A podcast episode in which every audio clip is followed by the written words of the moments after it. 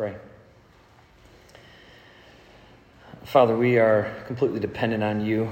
Uh, your word goes out and does the thing that you sent it to do. It does not return to you empty or void, but it accomplishes the purpose for, purposes for which you sent it. And because we know that that is true, and we know that you demand our trust in you, uh, we believe that you will act through your word when we trust you. The problem is, Lord, we don't really know how to trust you, and we really can't trust you on our own. So we depend on your Spirit to even create within us a trust for you. As your word tells us in Ezekiel 36, that it is you who's causing these things in us. So cause in us dependence on you and trust in you. Create in us a need for you, and create in us ears that can hear you as you speak this morning. We We are in absolute need of you to be the one at work. So prepare hearts and minds as you communicate your truth. And may that truth go into our minds and may you transform it into righteousness and godliness and holiness and satisfaction and pleasure in you. Make, make your gospel look glorious this morning. Pray this in Jesus' name. Amen. so, as we walk through 1 Timothy chapter 4 and we get to verse 13, we have in this verse, in this text, a the beginning of a series of commands that end chapter 4. So I think there's a total of nine commands in verses 13, 14, 15, and 16 to, to the end of the chapter there in 16. Nine different commands. And today we're only going to cover verse 13. And we'll see in verse 13 three commands that we must follow, all of which are different ways in which the Word of God magnifies His glory and satisfies us in Christ. And what I hope to show you is that obedience to these commands isn't really about obedience at all. But that's kind of a, uh, I think, a difficult thing for Christians to understand. I think that oftentimes a lot of believers struggle with this concept of obedience because we understand that obedience isn't just about this rote activity that, you know, if I go to church because that's obedience, check, done, going to heaven. Well, we know that that's not true. We know that going to church or you know, loving one another or whatever command, you know, don't get drunk. Like if you obey those commands, that doesn't send you to eternal life. Like we know that. Because we trust in the grace of Jesus Christ, the grace of God in Christ through the gospel for our salvation. That our salvation is not through our works, but faith in Christ. So we, we know that and we believe that, and then we get saved. We're like, yeah, I'm saved. Great. By God's grace through faith in Him. Now I have to do all the rules right, or God's going to be mad at me forever. And we believe in a gospel of grace, and then once we're saved, we immediately turn into like this legalistic animal that has to obey all these rules, or we're going to lose our salvation. Oh, but my theology tells me I can't lose my salvation. So, what's my conclusion? I guess it doesn't matter if I obey or not because I'm saved by God's grace. And then, uh, then, then tons of Christians end up living the rest of their life not caring about obedience. And it's not because they don't care about God or because they don't care about obedience, because they don't understand what the purpose and point of obedience is. And what I'm trying to tell you, and what I think we'll see here, in one way, through the Word of God, is that these commands aren't about obedience. It's not about, hey, make sure that you do these things. Make a checklist, and that checklist should include the commands that I give you here. And then every time you get together as a church, you better be able to check those off. And as long as you can check those off, you're a good church and you're good Christians. That's not what God's after. I mean, think about it. What is God after?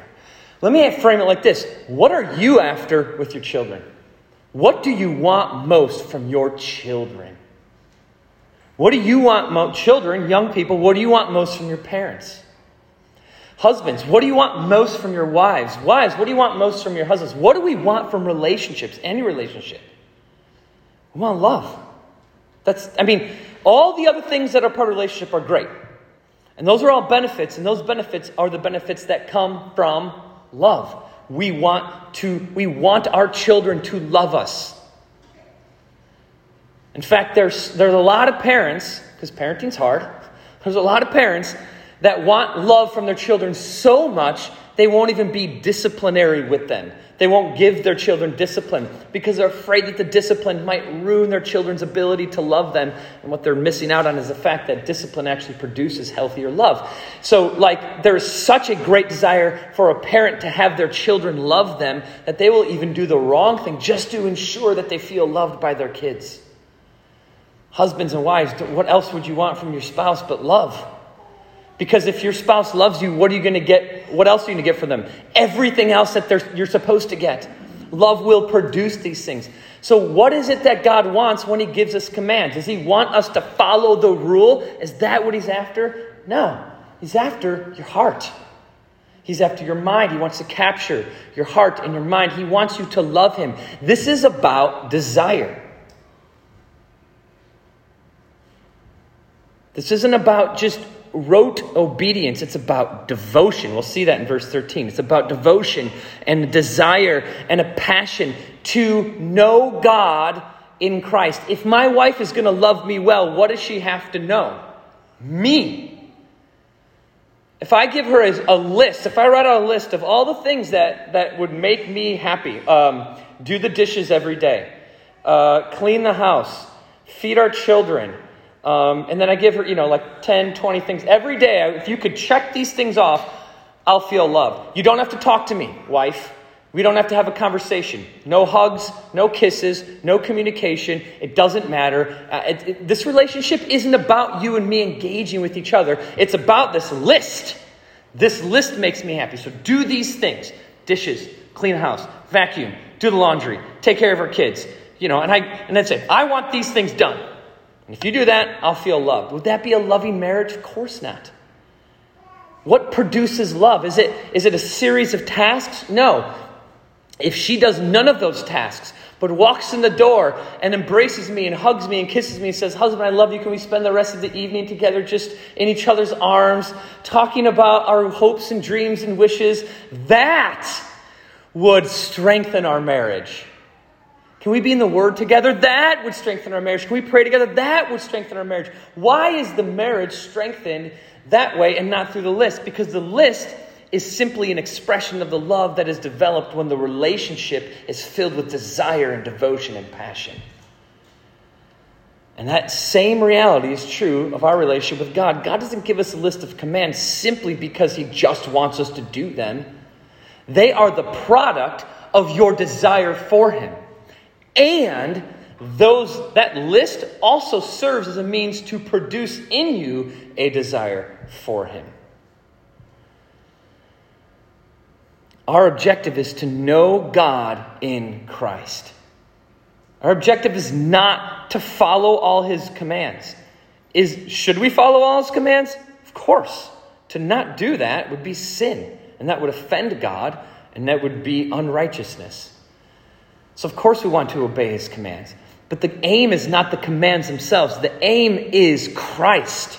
We want to know Jesus personally, emotionally, mentally, spiritually, psychologically, physiologically, in every every imaginable way possible, I want to be engaged with, enthralled in, and gathered up by Christ. I want to be in His presence. I want to hear His voice. I want to see His face. I want to be in His Word. I want to talk to Him. I want to share with Him. I want to engage with Him in my struggles. I want to be in the presence of Jesus because there is nothing that anybody wants more than joy.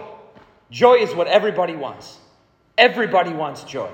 And to, to say that you don't want joy is to lie to yourself. We all want to be happy. Even the people who love being miserable, why do they love being miserable? Because it makes them happy to be miserable. That's their form of joy. Everybody wants to be satisfied. That's our nature. That's the nature of needing food every five hours a day. If you're like me, five hours, every five hours, three, four times a day, right? Why, why do we want to eat? Because all of a sudden I don't feel satisfied anymore. I have to consume food. We talked about this earlier in chapter 4, in verses 3, 4, and 5, when Paul talks about the false teachers who are, are presenting a false gospel that is abstinence from food. And Paul says, God created food to be received with joy. Like that's the whole like why does food exist so that we as we consume it i go oh this food is like my god in the sense that i will die without it which is why jesus says when his disciples bring him food, you know, Jesus, you need to eat. And he goes, I have food that you don't know about to do the will of my Father. Jesus understands also when he says to Satan, Man does not live by bread alone, but by every word that proceeds of the mouth of God. Jesus understands that food isn't what we need. Food is an image of our desperation for God. It reveals to us our human need for satisfaction and sustenance. And our spiritual reality is that God in Christ is our satisfaction and sustenance. And so, everything that we do as believers should be for and to and through and because of Jesus. It should be all about Christ. Our desire for anything and everything in life should first be filtered through the reality of who Jesus Christ is. So that is kind of the that, that, that genuine desire to know the person of Jesus personally, to engage with him in any and every way possible, is the underlying foundation of Paul's commands here in verse 13. So he says in verse 13, Until I come, devote yourself to the public reading of Scripture, to exhortations, to teaching. So these commands are so important that Paul decided to write this letter before he arrives back in Ephesus. so to ensure that the church works toward actual spiritual health and maturity before Paul comes, or in the event that Paul doesn't come at all. In fact, Paul said back in chapter 3, verse 14, that he also, he also said back then that he wanted to visit and come back uh, and then he says it again here in 413, and we don't really know if Paul returns to Ephesus. Evidence indicates that he doesn't. So this is kind of like we don't know if this is his last communication with Timothy or that the second letter is his last communication with Timothy. But what we do know, or what we think, is that he never returned. And so the gravity of this letter is just elevated already. The Paul's saying, Hey, I would like to come to you and then tell you all these things, and I'll preach to your people, and I'll help you handle the false teachers, and I'll kick out this guy and that guy, and I'll deal with uh, your, your church's inability to kind of manage uh, you know, male and female roles, who does what during church services, what's allowed and what's not allowed, qualifications for elders, and all these things. You know, Paul could come and do that himself, but he's like, if I don't get to come, then that stuff's not going to get taught. So until I come, here's a list of things that you guys need to know and do and understand so that church can grow and be healthy and Christ like. And he, it turns out that he probably doesn't return. And so this letter increases in its weight and importance. And these commands, these three commands read scripture publicly, exhort, and teach these are commands that still stand for us today. They are commands that are to be understood as being directly given to the shepherds of the church, or more specifically, the primary teacher and the leader of the church, or the pastor of the church, who in this case is Timothy. But if we properly understand the standards of eldership back in chapter 3, then we can see that the commands that Paul gives Timothy here fall in line with the requirements and qualifications of eldership, meaning these commands would apply to both Timothy and the elders in Ephesus. One of the commands is teaching, one of the requirements of eldership is the ability to teach. So we could kind of say that these three commands are for the church's shepherds. And as we learned last week, these shepherds, because we see this in uh, verse uh, 12, Paul tells Timothy, Let no one despise you for your youth, but set for the believers an example in speech, and conduct, and love, and faith, and purity. These elders are to give an example for the flock to follow, meaning we can conclude that these commands are also for the rest of the church to follow as well. However, yet, one command specifically, teaching, is not commanded of all believers. Because James tells us in James 3 1, not many of you should become teachers, For you know that we who teach will be judged with greater strictness. So teaching is not commanded for everybody, but it is a command for all elders. But what is for all believers in this text, in these three commands, is that there's a heartbeat to these commands. There's like an underlying reality that is woven through these commands. And these commands are, are, are the means that God gives the church to express this heartbeat that lies underneath these commands. And what these commands are really about, that applies to every believer, is how we value the Word of God. The value of the Word of God is ultimately the heartbeat of what Paul is telling Timothy. Read Scripture publicly, use Scripture to exhort one another, and teach Scripture. What is, what is the common denominator in all those? Scripture, the Word of God.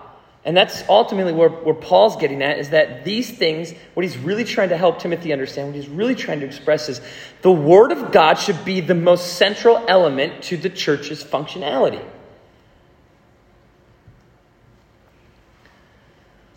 So Paul says in verse 13, devote yourselves to public reading of Scripture, to exhortation, to teaching. He says to devote yourself.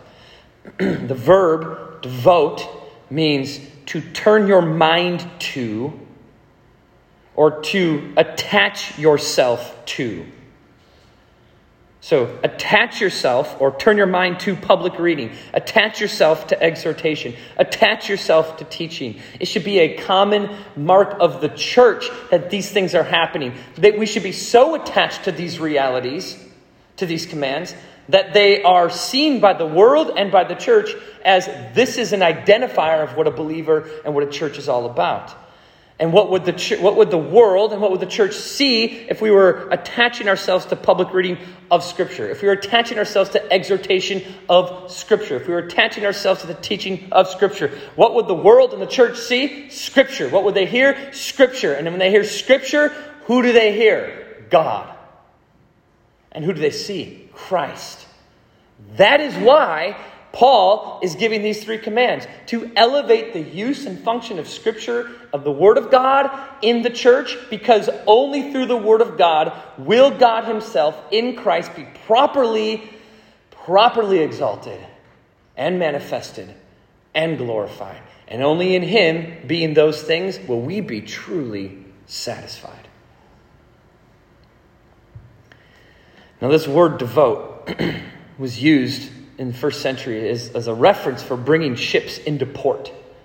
So, this idea of devoting a ship to sailing in to land and into port. So, the meaning here is that Timothy is to bring himself to Scripture and essentially park himself in the Word. So, that's the command for Timothy. You need to be in the Word. And, and that's the command for me as an elder in the church, and for Brian as an elder in the church, and for me as a pastor of the church. It is my requirement, according to this text, to park myself in the Word, to be in the Word, to know the Word. One of the reasons we just learned from last week in verse 12 is that by doing so, I will set an example for you to follow. If I'm in the Word, you see an example of being in the Word. Well, how do you see that example? How many of you guys come to my office on Tuesday morning at 10 a.m. and you're watching me read the Bible? None of you, right? If you do come to my office, what do I do? I close my Bible and I talk to you. I don't say, Would you like to sit there and watch me read the Bible so I can set an example of Bible reading for you? That would be weird. So, that's not the kind of thing we do. So, how do I set an example of being in the Word for you? Number one, I need to know it. And then what? Read it publicly, declare it to you, use it to exhort you, and teach you and live it, which we'll see at the end of these verses in verse 16. That my living it will also set an example for you. And I can't live it if I'm not parked in it. So we see the significance and importance and, and, and the validity of the power of God's word that is necessary for the, for the church to grow and function in a way that honors God. And we can understand how devotion to the Word would include this idea of remaining in the Word or parking ourselves in the Word, which was Paul's ultimate hope here, is just to elevate and escalate the importance and the usage of, the, of God's Word because it's the only thing we have. Like we are given the Holy Spirit to indwell us so that we can understand this book, so we know how to live our lives. More on that in a minute. Now, this ver- verb, devote, here is applied to three separate book related activities the three activities, the three commands I've said. Devote yourself to public reading of Scripture, devote yourself to the exhortation of Scripture, devote yourself to the teaching of Scripture. All three of these activities the pastor is supposed to devote himself to so that, verse 15, all may see your progress. And the implication here is that if the shepherd is devoted to the word, he will grow, and in his growth, the church will have an, will be encouraged to grow as well through a variety of different means. And then they can follow their shepherd and their leaders and their elders and listen to the teachers as they pour their life into the church through the word of God. And if you're wondering why the reason for the pastor's devotion to Scripture is for his own testimony, and that the reason is not for the benefit of the body, Paul resolves that issue in verse 16 when he says, By doing so, you will save both yourself and your hearers. So the pastors and the church will both be sanctified by the pastor's devotion to the word through public reading, exhortation, and teaching. So we have to understand that devotion to these activities is not about the activities themselves. As I was saying earlier, it's not about the list, it's not about a checkoff, it's not just about a rote obedience to a certain list of commands. Because I could come up here every week and just read scripture for you, not even think about what I'm reading, have no connection to the text itself, not be filled with the Spirit, and you would still hear the Word of God. And He would still and could still use it in an amazing way, but I could do it without Christ involved in it at all. So it's not just about the activity, it's about the one whom the activity is focused on Christ. The body of Christ is dependent and marked by its devotion to Christ. And all three of these things are the product of our devotion to Christ because they are all centered around the Word of God. And the Word of God is Christ. Jesus is the Word of God. We see this in John 1 1. In the beginning was the Word, and the Word was with God, and the Word was God. Verse 14, and the Word became flesh and dwelt among us. That's Christ. That's Jesus. He is the Word of God. Revelation 19 13 also tells us that He has a name, and His name is the Word of God. So, devotion to the Word of God is devotion to Christ. If you ever want to I, I want to know Jesus more. I want to experience Christ in new and unique ways. I just want to get closer to Him. The, the, the primary and really only solution to that problem or that desire is be in the Word. That's it. Because I could tell you, well, if you want to know Christ more, just pray more. If you want to know Christ more, uh, come to church and listen to the sermons. If you want to know Christ more, come to prayer service. If you want to know Christ more, come to our Wednesday night Bible study. If you want to know Christ more, come to our the women's Bible study, or the men's Bible study, or the family discipleship, or a life group, or Sunday morning prayer service, or come to all these different events, or the Bible study that happens on Sunday morning, or, or make sure you're singing worship songs, or and we could I could give you a list of different ways that you could possibly experience Christ. But why would I give you a list of all of those things when all I have to tell you is if you want to know Christ, He's right here.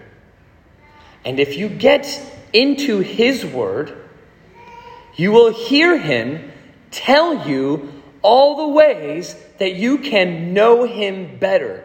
He will tell you in His Word all the ways that you can experience Him in, in the variety of ways He offers an experience with Him. He will tell you what devotion to Him looks like. He will give you a list of commands to follow. He will tell you the importance of following them. He will ensure you understand grace that is required to follow them. He will help you understand the gospel. He will explain to you and express to you the nature and reality of who God is. Only in the Word of God do all of those other activities that also help us know Christ, only in the Word of God do we find those activities for us to understand them. Meaning, I'm not going to tell you a bunch of different ways to experience Christ. Meet Him in the Word.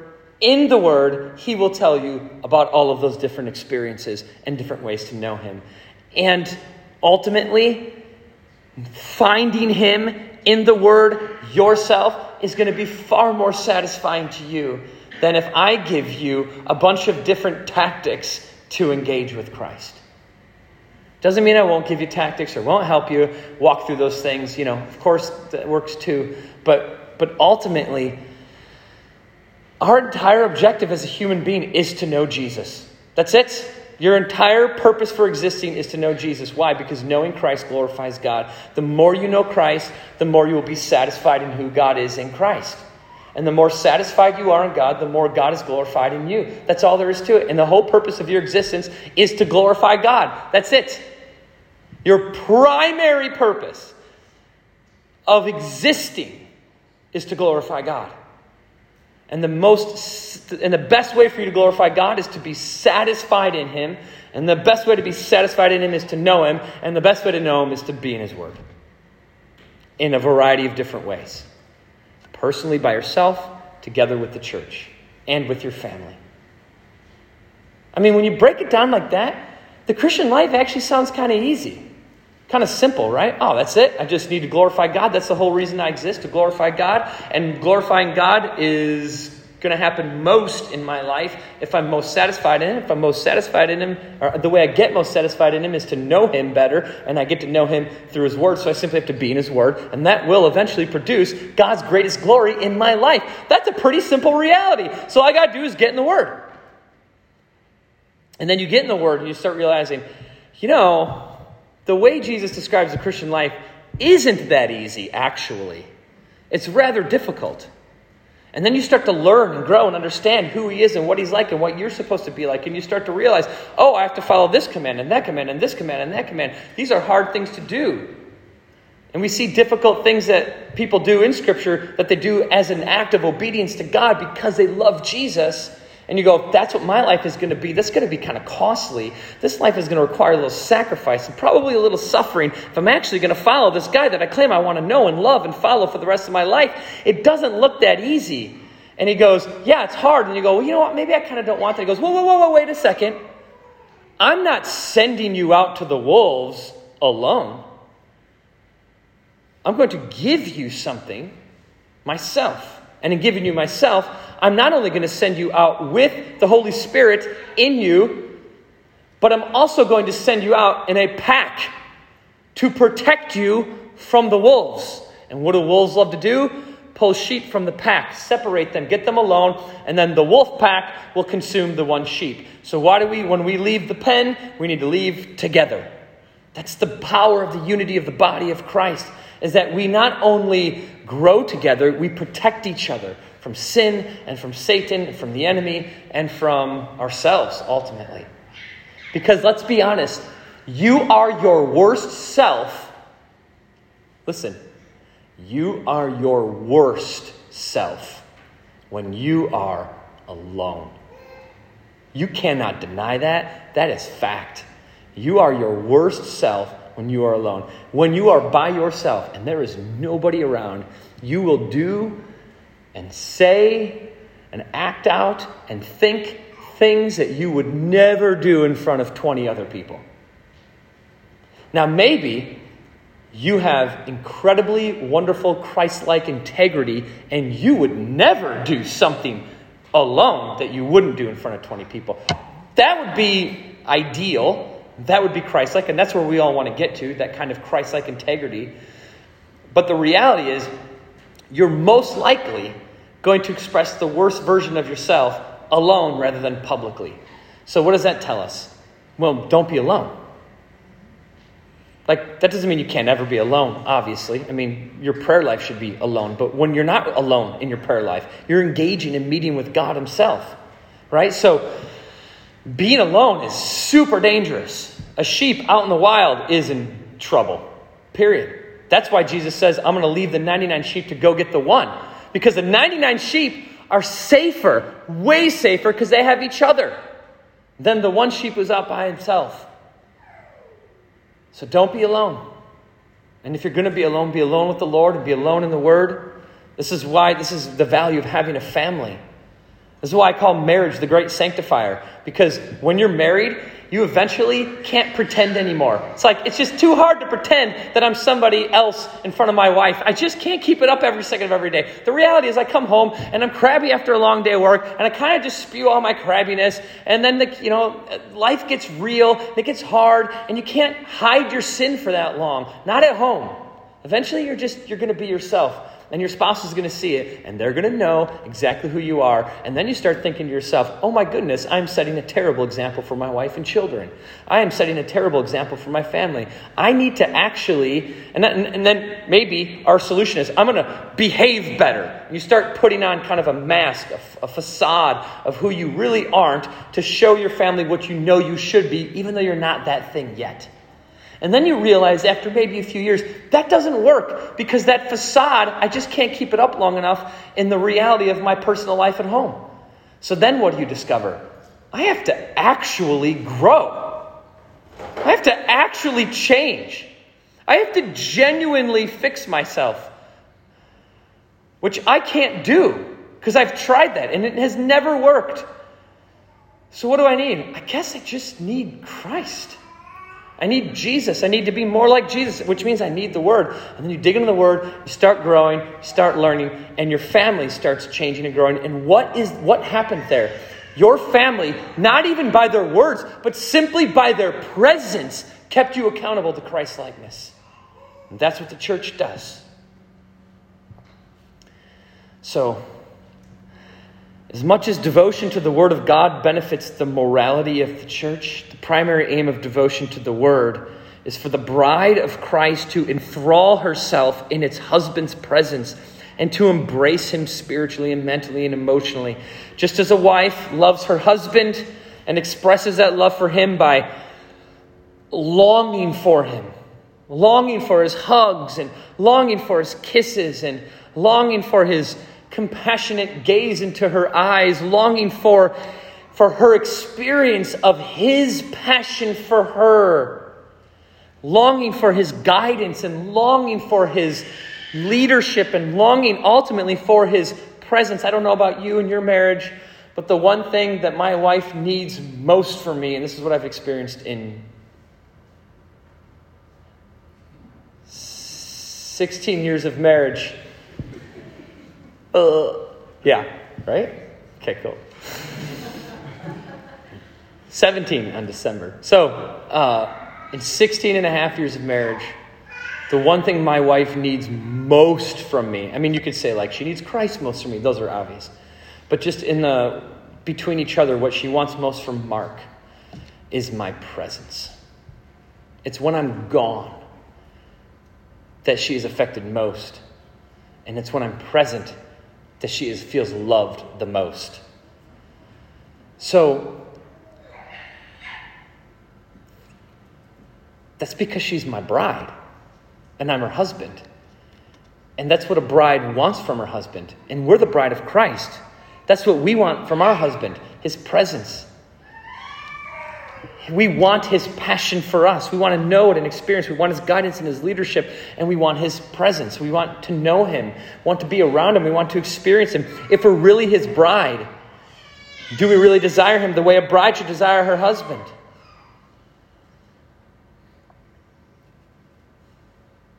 so, the bride of Christ, if she is truly his bride, will long for Christ in all the same ways and more. So, devotion to the Word of God in the church is not a liturgically religious activity by which we can simply check off a box of obedience to God and, and, and then, we're repelling His anger towards us. Our devotion to the Word should not be a chore, it should be our joy. Just as a good wife genuinely desires the voice and the presence of her good husband, the aim of, of knowing Christ is our joy and satisfaction in Him. I mean, just think about the number of people who, who in my last, I don't know how long it's been, 17 years of pastoral ministry, the number of times I've had people come to me and they're distraught about something, right? And they need some sort of counsel, like, oh, this is happening, that's happening, my marriage, my life, my job, my sin, my whatever it is, and they're distraught. And I could ask every single one of those persons, one of those people, hey, what if, instead of what you're feeling or experiencing, regardless of your circumstance, regardless of your situation, regardless of the trouble you're facing or the trial, whatever it is, maybe you lost your baby, maybe you had a, a stillbirth, uh, maybe it's something that's horrif- horrifying like that and, and terrible and painful. Maybe someone you love died. Maybe it's something a lot harder, but not death. Maybe it's a struggle in your marriage. You just marriage is falling apart, and maybe it's something even lesser, like oh, I'm just struggling with this or that sin. I don't know. Whatever it is, regardless of the circumstance, every single one of those people, I could say to them, and they would all have the same answer. I could ask them the same question, and they sh- they would all have the same answer. What if instead of what you're experiencing now, I offered you joy? Would you want that? Every single person would say, Yes, that's exactly what I want. And then my answer would be, It's Christ. That's it. It's Jesus. He's the joy. Now, that's a super generic answer. That's kind of a Sunday school answer. Like, Jesus is the answer. But there's a lot more depth to that. I obviously understand that. But that's the answer. Is everybody's anything in your life and everybody's life, anything in your life that isn't completely satisfying is missing joy. And if it's missing joy, then it's missing Christ. You can still have joy in the presence of terrible sorrow. Joy is not a happy emotion. Joy is a sustainable knowledge of our eternal hope in Christ. And it is our looking forward to his presence. So, joy isn't like, hey, are you sad because someone you love just died? Hey, let's turn that frown upside down and I'll give you Jesus and you can be happy again. And then you won't cry anymore. It's like, that's not real because that, that person has to wrestle with that pain that they are facing. That's a real emotion and a real experience they have to fight, but you need to, you need to engage with that pain with the joy of your hope of the presence of Christ. It's the only way to live. It's the only thing that gets you through life. I was just, we had a life group on Friday night, and I was saying to the life group, just, we're just talking about a variety of things. I said, I just don't, I just don't know how a human being could possibly get through this life without Jesus. I just don't get it. Are they miserable? They have to be miserable. They have to be miserable, and they have to be hiding their misery with something, probably an idol, some false god, entertainment, sports, family, speedboats, cabins in the lake, whatever it is. I don't know. Lots of money, the pursuit of money. I don't know. Stuff, comfort. Something must be replacing what they are lacking because I don't understand how you can navigate this world without an eternal hope in Christ. So, why then are Christians navigating their Christian life without joy in Christ? It makes no sense. It makes no sense. And I'm not telling you so the solution is just get more joy, everybody. I'm, I, I know that you can't just turn joy on like it's a switch.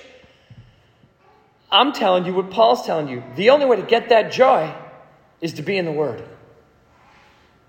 Meet Christ there, He will satisfy, and you will find joy. So, our devotion to the Word should not be a chore. It should be coming from a passion to engage with our God and our Lord and our Master Jesus Christ. And he consummates our marriage to him by indwelling us and leaving us with himself via the Holy Spirit. Paul says this in Galatians 2:20, it is no longer I who live but Christ who lives in me. So, by the Spirit, Christ himself, the Spirit of Christ, Paul says Christ lives in me, and we're told that it's the Holy Spirit. So does the Spirit of Christ or the Spirit of God, Jesus is God, so the Spirit of God is in us, dwelling within us. And he makes us his dwelling place to ensure that, this is important, he makes us his dwelling place to ensure that, according to Ezekiel 36 27, we remain faithful while we wait for our husband to return. Not only has he left us himself to indwell us, but he has also left for us his words.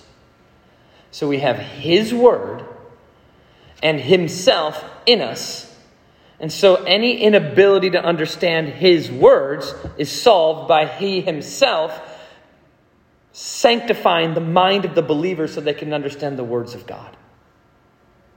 Which is how the Holy Spirit illuminates the text and helps us interpret and understand the meaning of Scripture so that we can live a life that is faithful while we wait for our husband to come back.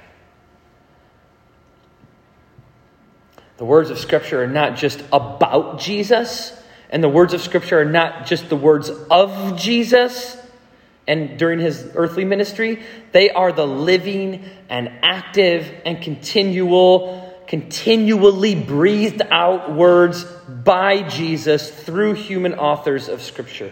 2 Peter 1:21 says, "For no prophecy was ever produced by the will of man, but men spoke from God as they were carried along by the Holy Spirit." So, man did not write this, the Holy Spirit wrote it through men. They're carried along by the Spirit. And then Paul also tells us in 2 Timothy 3:16, all scripture is breathed out by God. So the words that we have in scripture are the very words from Christ himself, even the ones that are not in red.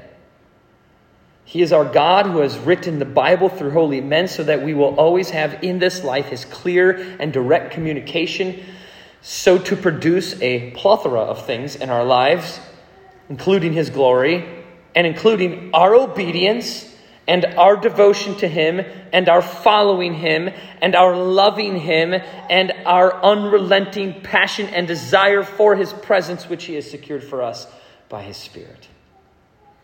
So we can see why these commands to devote, this word devote, ourselves to the Word of God is so vital. Without a devotion to the Word of God, there is no church, there is no Christ, there is no growth, there is no sanctification, there is no maturing, there's no joy, there's no satisfaction, there's certainly no gospel, there's no good preaching, there's no good teaching.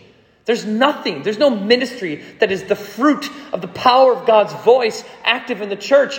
What is the church without the Word of God? And what is the Word of God without believers filled with the Holy Spirit teaching, communicating, learning, and growing and diving into it? And what is that experience if we are not filled with a passion and a desire and a devotion to know God in Christ? This is massively important to the church.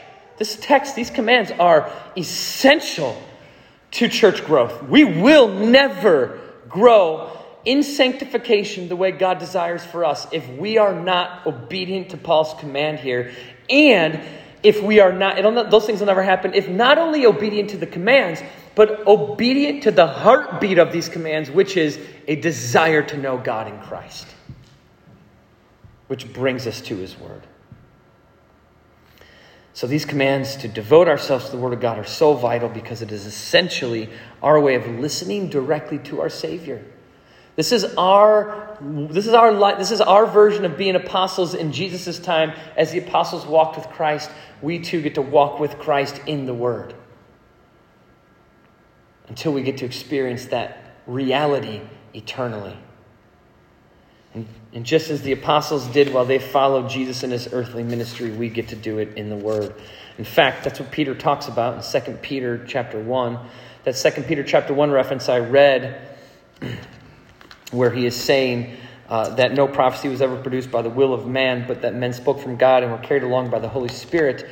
That context of that verse begins with Peter referencing the transfiguration of Jesus or the glorification of Jesus on a mountain. During that transfiguration, Jesus takes with him three apostles, Peter, James, and John, and they were taken up on a high mountain where Jesus revealed to them himself in his glorified state.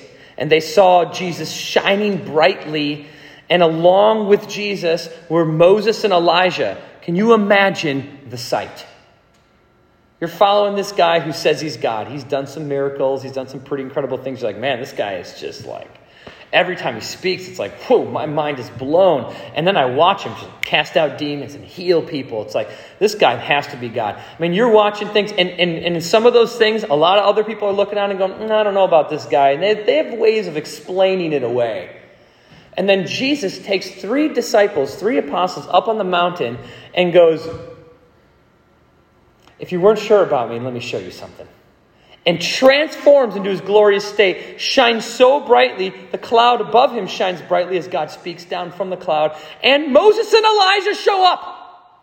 Like you, you, you got to understand how big of a deal that is to a first century Jew, right? Who's raised in Judaism, and who are the two, one of the two of the biggest figures in the Old Testament, Moses and Elijah. And these guys just randomly, not randomly, intentionally by God, show up in front of you as Christ Himself magnifies His glory in a bright light that is hard to look at, impossible to look at. And then, Matthew 17, 5, a voice comes down from the cloud that is lit up with glory, and it's God the Father saying, This is my beloved Son with whom I am well pleased. Listen to Him.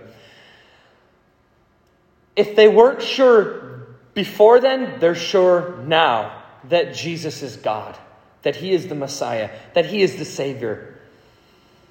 What an incredible experience. So the apostles saw something so miraculously amazing that it solidified for them the validity of Jesus as the Messiah and as the Savior and as God. So that is what Peter references in 2 Peter 1, and he says in verse 18, to verify the reality of that event, he says, We ourselves heard this very voice born from heaven, for we were with him on the holy mountain. That is an incredible sight to behold. And an amazing, it's an amazing truth to verify and validate the person of Jesus as Christ.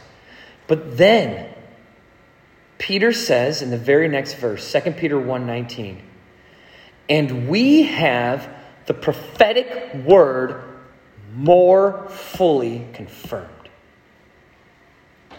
Peter is comparing his experience personally seeing the glorification of Jesus, he's comparing that to the written word of God, this Bible that's in your lap right now. He's comparing his experience on the mountain, way up high, seeing Moses and Elijah, and the glory of Christ expressed in front of him as the voice of God himself shines down from a cloud of glory and says, This is my son with whom I am well pleased.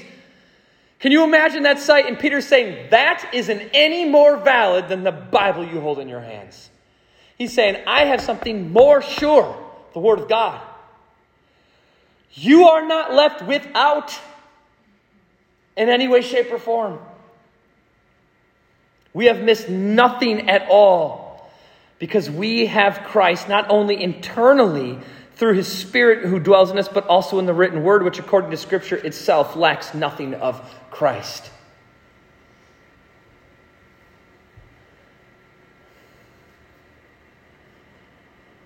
So, the importance of our devotion to public reading of Scripture, exhortation from Scripture, and the teaching of Scripture serves many purposes, but no purpose is greater than that, than that being by being devoted to His Word, we are present with Him in His Word. Like this is, there is a real, genuine concept of presence that we get to experience. Never for the believer in Christ Never, when you're absent from the Word, are you without the presence of God. The most repeated and common promise in Scripture is, I will never leave you or forsake you. Do not fear. That's actually it. Do not fear is the most repeated. And that do not fear comes with, I'll never leave you or forsake you. We are never without Him.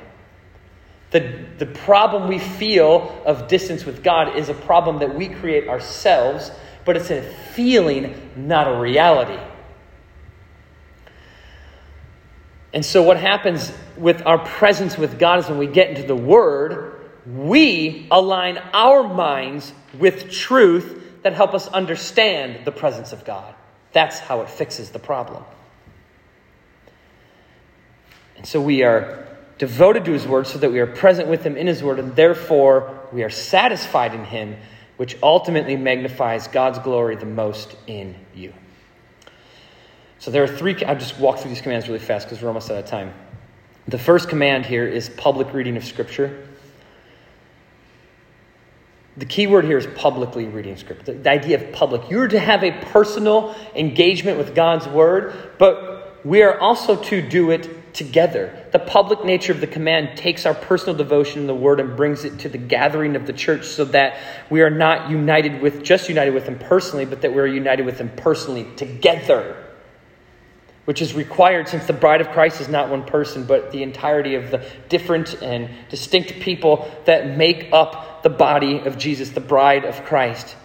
And this ensures by, by having a variety of different types of people, different skin colors, different cultures, different mentalities, different perspectives, um, different languages, all the differences that you can express in humanity will be expressed eternally in heaven or in the presence of Jesus forever. Why? To show that it's not the uniqueness of humanity that is glorified, but it is the power and uniqueness of Christ Himself that unifies the distinctions and differences that is glorified. That magnifies Christ. So unity magnifies the power of Christ. That is why public reading of Scripture is important because togetherness is important. Additionally, publicly reading, public reading of Scripture ensures that God's voice is proclaimed to his people, right? Like, if we're in Scripture, then God speaks. So, it ensures that God speaks to us and that we don't have men saying what they want to say that is not what God wants to say.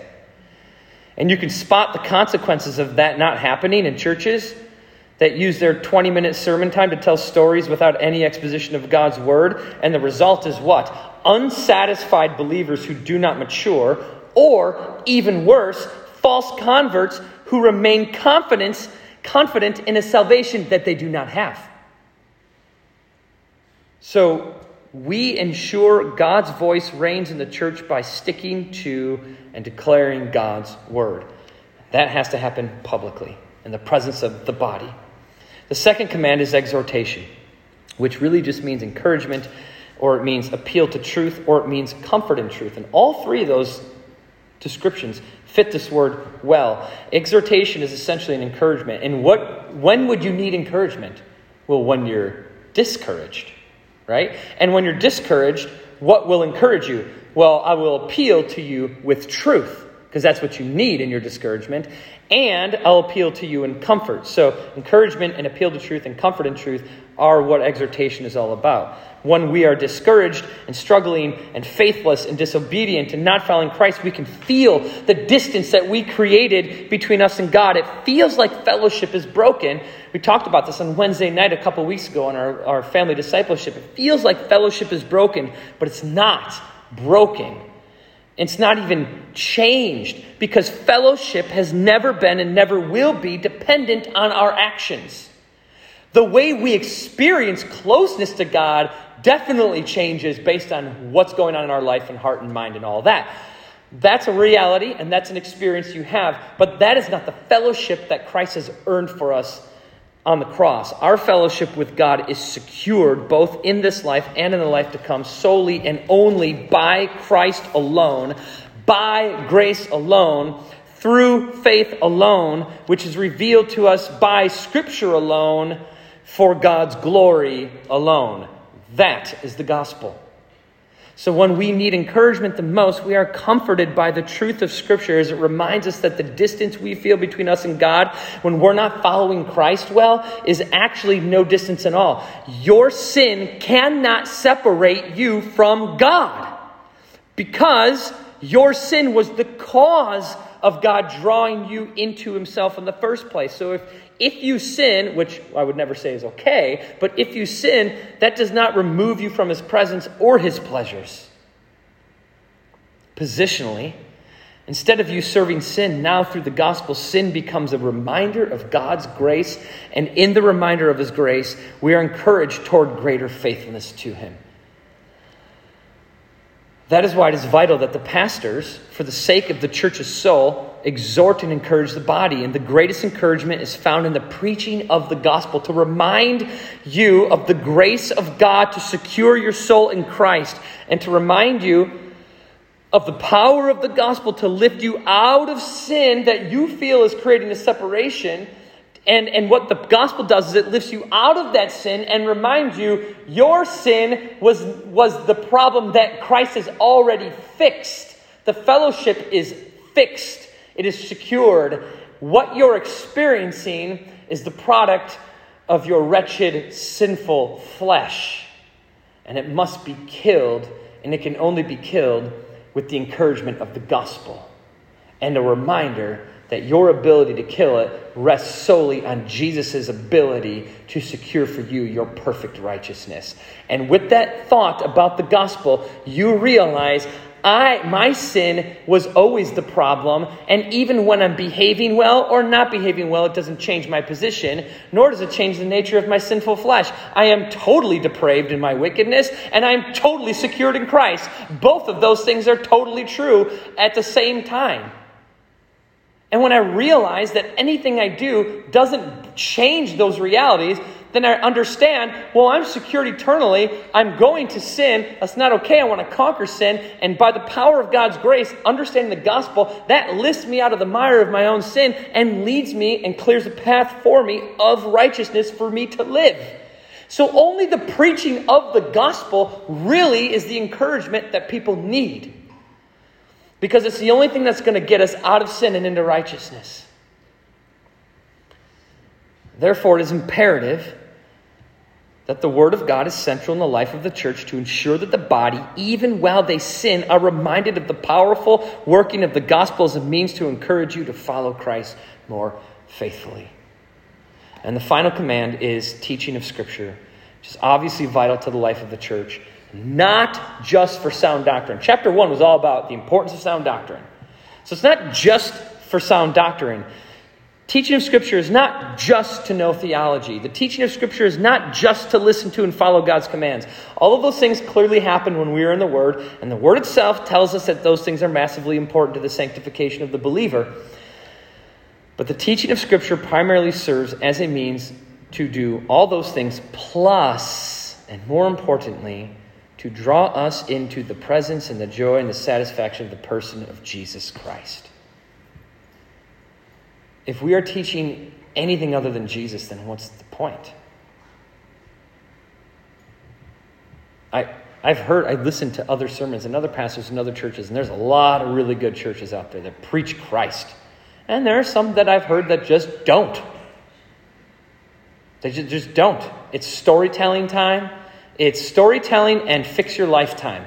It's like, here's a story about how what happened to me. They'll read a Bible verse, maybe read it, explain what it not explain what it means, but you get an, a gist of the, the topic for the day by the verse that is referenced. And then they tell a story about from their own personal experience. And then they give you a couple tools and tips on how to live that kind of way. Christ isn't in it. God isn't magnified. The gospel isn't preached. The word of God isn't expounded upon. There's no exegesis or exposition of the text. The Holy Spirit is not magnifying the person of Jesus Christ. It is a person standing in a pulpit telling you stories that will help you feel better today and might fix a couple of little problems in your life. But here's the catch none of those problems are solved without Jesus. So, to give anybody any solution other than Christ through the gospel that comes through the Word of God is a colossal waste of time. And it's not church. It's not good. It doesn't glorify God. We're blessed that in the valley here in Osceola, there are really good churches that preach the Word of God and preach the gospel and preach Christ. We're so blessed to have that.